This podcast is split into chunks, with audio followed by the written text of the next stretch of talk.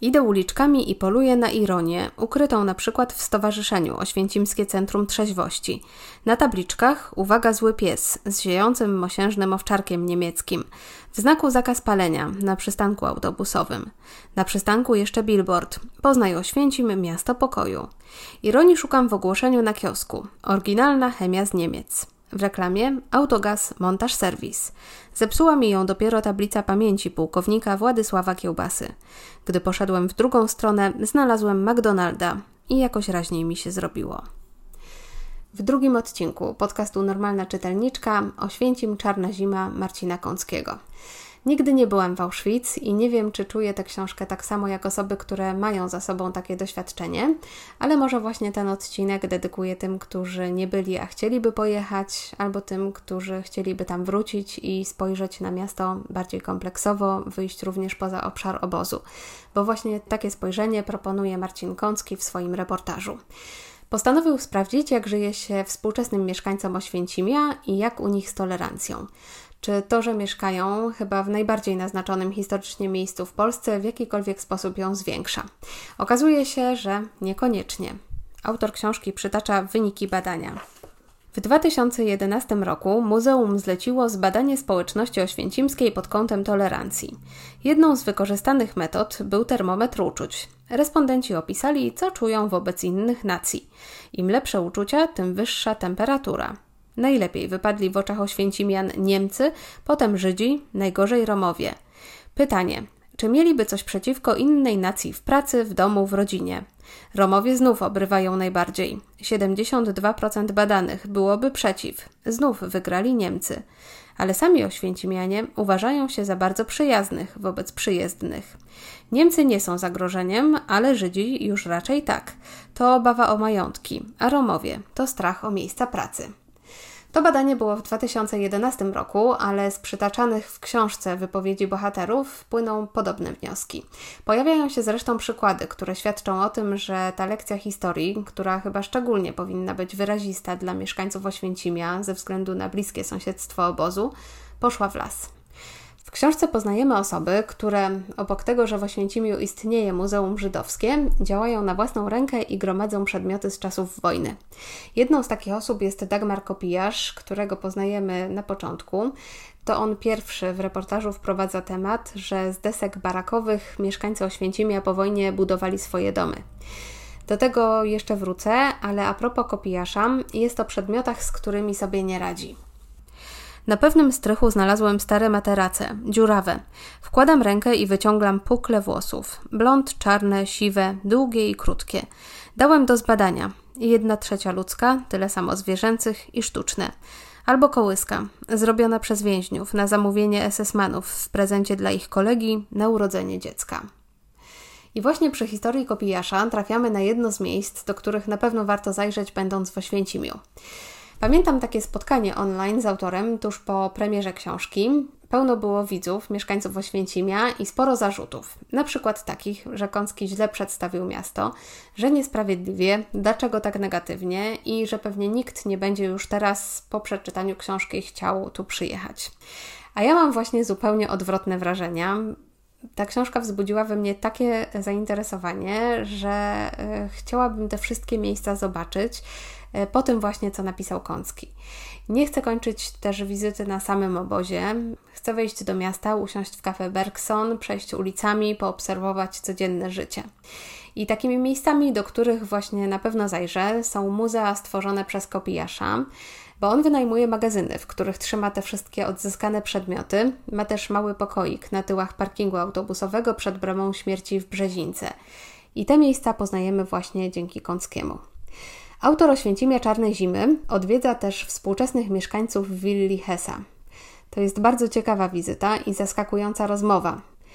Kącki wybiera się też do osób mieszkających na terenie już samego obozu, bo tu wciąż są budynki mieszkalne, są zresztą pokoje hotelowe. O tym wcześniej nie wiedziałam. Dzięki książce trafiamy też do kafe Bergson. To jest kawiarnia urządzona w dawnym domu ostatniego oświęcimskiego Żyda pochowanego na tamtejszym żydowskim cmentarzu. Tu cały czas e, przeszłość przeplata się z teraźniejszością. Historia tego Żyda, Szymona Klugera, mocno mnie poruszyła. Sąsiedzi nic o nim nie wiedzieli, uważali go za wariata. Jednak gdy w 1984 roku nagle przestał chodzić po wodę, którą nosił w wiadrze z rzeki, powiadomili pogotowie i milicję. Zajęła się nim Hanna Waligura, opiekunka społeczna. Gdy wypisano go ze szpitala, przychodziła, pomagała w domu, prowadziła na badania. Lekarze stwierdzili u niego zespół urojeniowo-omamowy, demencję, osłabienie zdolności intelektualnych, skutki ran głowy odniesionych podczas pracy przy budowie obozu Auschwitz. Namawiała go, by wstąpił do zbowidu, dostawałby wtedy zapomogę. Potrzebne było zdjęcie. Przyniósł jedyne, jakie miał, sprzed 30 lat, bo bał się pójść do fotografa. Gdy ona szła jedną stroną ulicy, on przechodził na drugą. On pierwszy wchodził do sklepu, sprawdzał, czy jest bezpiecznie i dopiero na jego znak mogła wejść ona. Mówi jej, że jest podsłuchiwany, także zdalnie, przez nadajniki. Kupił stary telewizor, by zagłuszyć podsłuch. Raz zgasił światło i niemal po ciemku pokazał jej wytatuowany numer obozowy. A nazw obozów, w których był, nie wymówił głośno, tylko napisał je na torebce po cukrze i pokazał jej ukradkiem. Choć odwiedzała go przez kilka lat, prawie nic o nim nie wiedziała. Przed każdą wizytą musiała w umówionym miejscu zostawić kartkę z wiadomością, że chce przyjść, inaczej nie otwierał drzwi. Historia Szymona Klugera to nie jedyna z tych e, z przeszłości, które przytacza Kącki w swojej książce. Poznajemy też m.in. losy rodziny Haberfeldów, dawnych właścicieli miejscowej fabryki, czy historię zakładów chemicznych. Kiedyś należały do Niemców, a dzisiaj działają pod szyldem Syntos. Przy nich jest oczyszczalnia i tutaj wchodzimy na kontrowersyjny współczesny temat. Mieszkańcom bardzo przeszkadza odór z tej oczyszczalni. Autor Oświęcimia Czarnej Zimy rozmawia między innymi z właścicielami Białego Domku, którzy, gdy się budowali, mieli wizję sielanki, a rzeczywistość okazała się zupełnie inna. Ewa. Nigdy nie zapomnę. Zrobiliśmy imprezę, parapetówkę i nagle trzeba było szybko wiać, zamykać okna, bo wszystkim zebrało się na wymioty. To był smród, którego nie da się opisać. I potem tak było prawie każdego dnia. Gdy się zostawiło okno otwarte na noc, to rano się wymiotowało. Trzeba było czekać, aż przestanie śmierdzieć i wietrzyć dom. Latem nie można było otworzyć, zimą nie można było. To było jak. jak. Witold. Jak chemia wymieszana z biologicznymi smrodami. Jakby na pole ktoś wywiózł chemiczną gnojówkę. Nie da się tego porównać z niczym. Nie wiem. Jak. jak. smród plastiku z chińskiego sklepu w połączeniu z wymiocinami, moczem i kałem. Ewa. O właśnie, coś takiego. Wątek Białego Domku jest w ogóle bardzo ciekawy. To jeden z momentów książki pokazujących, jak mistrzowsko Kąski łączy teraźniejszość z przeszłością. Bo Biały Domek występuje właśnie raz w opowieści współczesnej o fetorze z oczyszczalni, a drugi raz w zaskakującej rozmowie z byłym posłem Stanisławem Rydzoniem. Mieszkałem w Brzezińce 27 lat. Mówi i miesza lody w pucharku w chłodnej piwnicy restauracji przy Oświęcimskim Rynku Głównym. Ojciec podczas wojny pracował w kopalni, potem wywieźli go do Zagłębia Rury, skąd uciekł. Mama pracowała przed wojną w Bacie, wytwórni obuwia. Mieszkali w Brzezińce, a dziadkowie mieli domek, w którym zagazowano 150 tysięcy ludzi. Słucham? Podnoszę wzrok z nad swoich lodów, bo powiedział to szybko, na jednym oddechu i chcę się upewnić, że dobrze usłyszałem. To pan nie wie? Moi dziadkowie byli właścicielami słynnego Białego Domku. Wysiedlono ich, a domek służył Niemcom jako gazownia ludzi. W Oświęcimiu Czarnej Zimie poruszony jest też temat poszukiwaczy żydowskiego złota, czyli ludzi, którzy po wojnie chodzili z przetakami, miednicami czy sitami nad rzekę i zagarniali muł w poszukiwaniu kosztowności. Obszernie w osobnej książce Płuczki, którą też bardzo polecam, opisał to Paweł Piotr Reszka. Ale u Kąckiego pojawia się dodatkowa historia, bardzo ciekawa. Poświęcony temu tematowi rozdział nazwał Łowcy łez. Jak przeczytacie, to dowiecie się, dlaczego znajdowane złoto po Żydach miało właśnie taki kształt. I tu dochodzimy jeszcze do jednej kwestii opisującej ciemną stronę ludzkiej natury. Tak jak wcześniej wspominałam, przy historii gromadzącego dawne przedmioty Dagmara Kopijasza, w książce rozwinięty jest dość mocno wątek ludzi wykorzystujących deski z obozowych baraków do budowy własnych domów.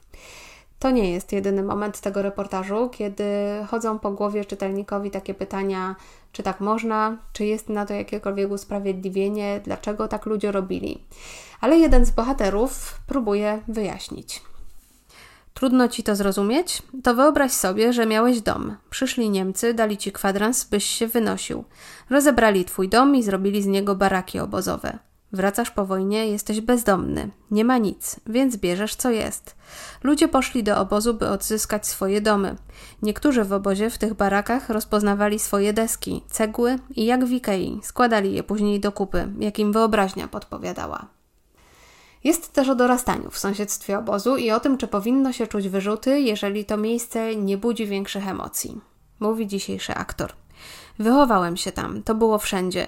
Pamiętam, że bawiliśmy się na przerwie w szkole w obozie. Byłem SS-manem, kolega Żydem, on uciekał, ja goniłem.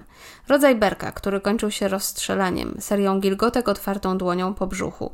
To była codzienność i tyle. Ostatnio znów wróciłem do Auschwitz jako kapo w filmie Macieja Barczewskiego o Tadeuszu Pietrzykowskim, polskim bokserze i więźniu obozu.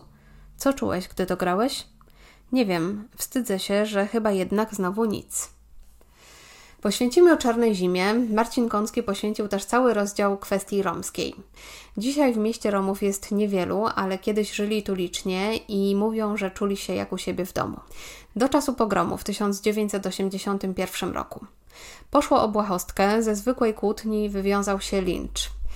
Po tych wydarzeniach większość romskiej społeczności wyjechała z Oświęcimia i w ogóle z kraju. Zostali do tego zmuszeni. Tym, którzy zostali, żyje się niełatwo. Ale chyba jeszcze większe uprzedzenia Oświęcimianie mają do Żydów. Winią ich za wiele rzeczy.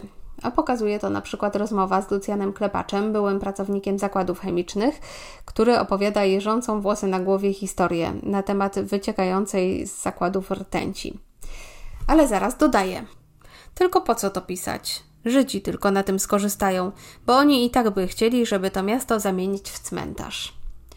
Albo inna wypowiedź świadcząca o tym, że mieszkańcy są mało tolerancyjni współcześnie wobec Żydów, pochodzi od kibica Unii Oświęcim. To jest lokalna drużyna hokejowa Duma Miasta. Żydzi próbują rządzić tym Oświęcimiem, choć ich tu nie ma. Całe Oświęcim jest ich, trzymają na tym rękę.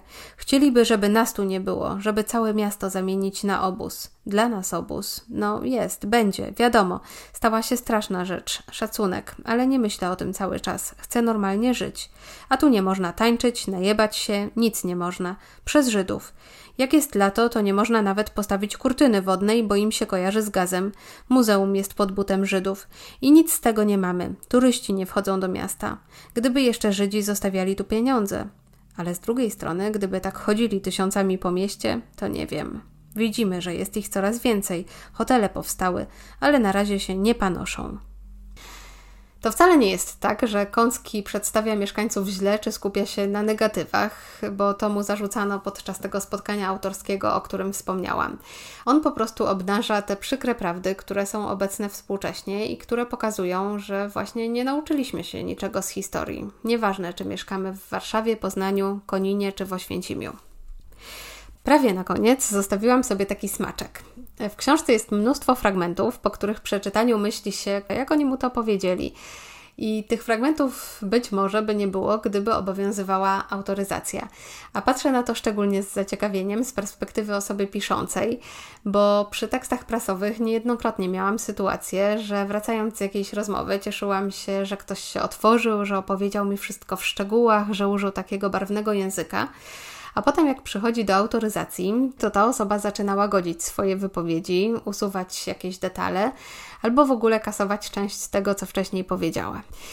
Jest wiele powodów, dla których ludzie wycofują się ze swoich słów, ale to chyba zawsze jest jakiś zawód dla autora. A tu Kącki, właśnie w książce, ze względu na to, że nie musi autoryzować wypowiedzi, daje to, co uważa za słuszne i dzięki temu mamy na przykład takie fragmenty jak ten. To jest Stanisław Rydzoń, były poseł, teraz oświęcimski prawnik i doradca finansowy. Pojawił się już wcześniej przy okazji Białego Domku. Opowiada też trochę o Beacie Szydło. Przed końcem spotkania stwierdza jednak, że chyba za dużo powiedział i zwraca się do Kąckiego. Mam prośbę, bo mam kancelarię, radców i doradców podatkowych, wielu klientów, także dla gminy Oświęcim. Także wie pan, oszydło czy innych to nie za bardzo bym chciał. Do tej samej szkoły chodziliśmy. Odchodzi, ściska mi rękę.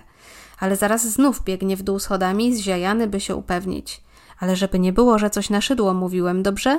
Nie chcę źle. Kandyduję teraz do powiatu ze stowarzyszenia związanego z PSL, ale do żadnej partii się nie zapiszę. No coś trzeba robić, ale żeby nie było, że coś na szydło mówiłem, dobrze?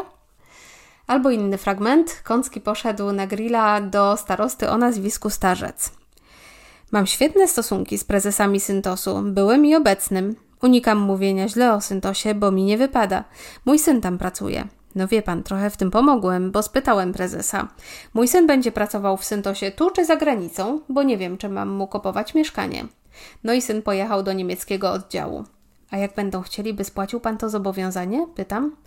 Mój syn skończył prawo, biznes międzynarodowy, jest wartościowym pracownikiem. Wynajmują mu mieszkanie za 1400 euro i jeszcze ma przyloty bezpłatne do Polski.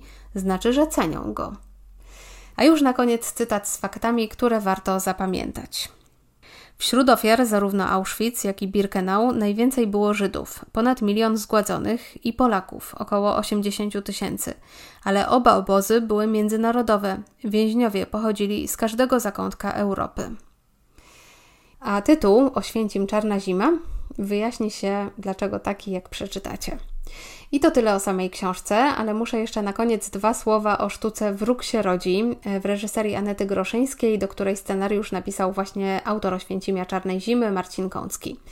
Widziałam ten spektakl rok temu w teatrze w Toruniu i mimo, że był potworny upał, chyba z 40 stopni, nieklimatyzowana sala, stopy wbijały mi się z gorąca sandałki, to spokojnie mogę powiedzieć, że to była najlepsza sztuka, na jakiej byłam. Tam jest mowa o Radiu Maryja, ale też o Rwandzie, Tutsi i Hutu i o tym, że na początku zawsze jest słowo. O tym, jak może się aktywować zło i jak niepostrzeżenie przybrać ogromną skalę. Jeżeli będziecie w Toruniu, to bardzo polecam. Ta sztuka trwa co prawda 3 albo 4 godziny, ale to na pewno nie będzie ani zmarnowany czas, ani pieniądze.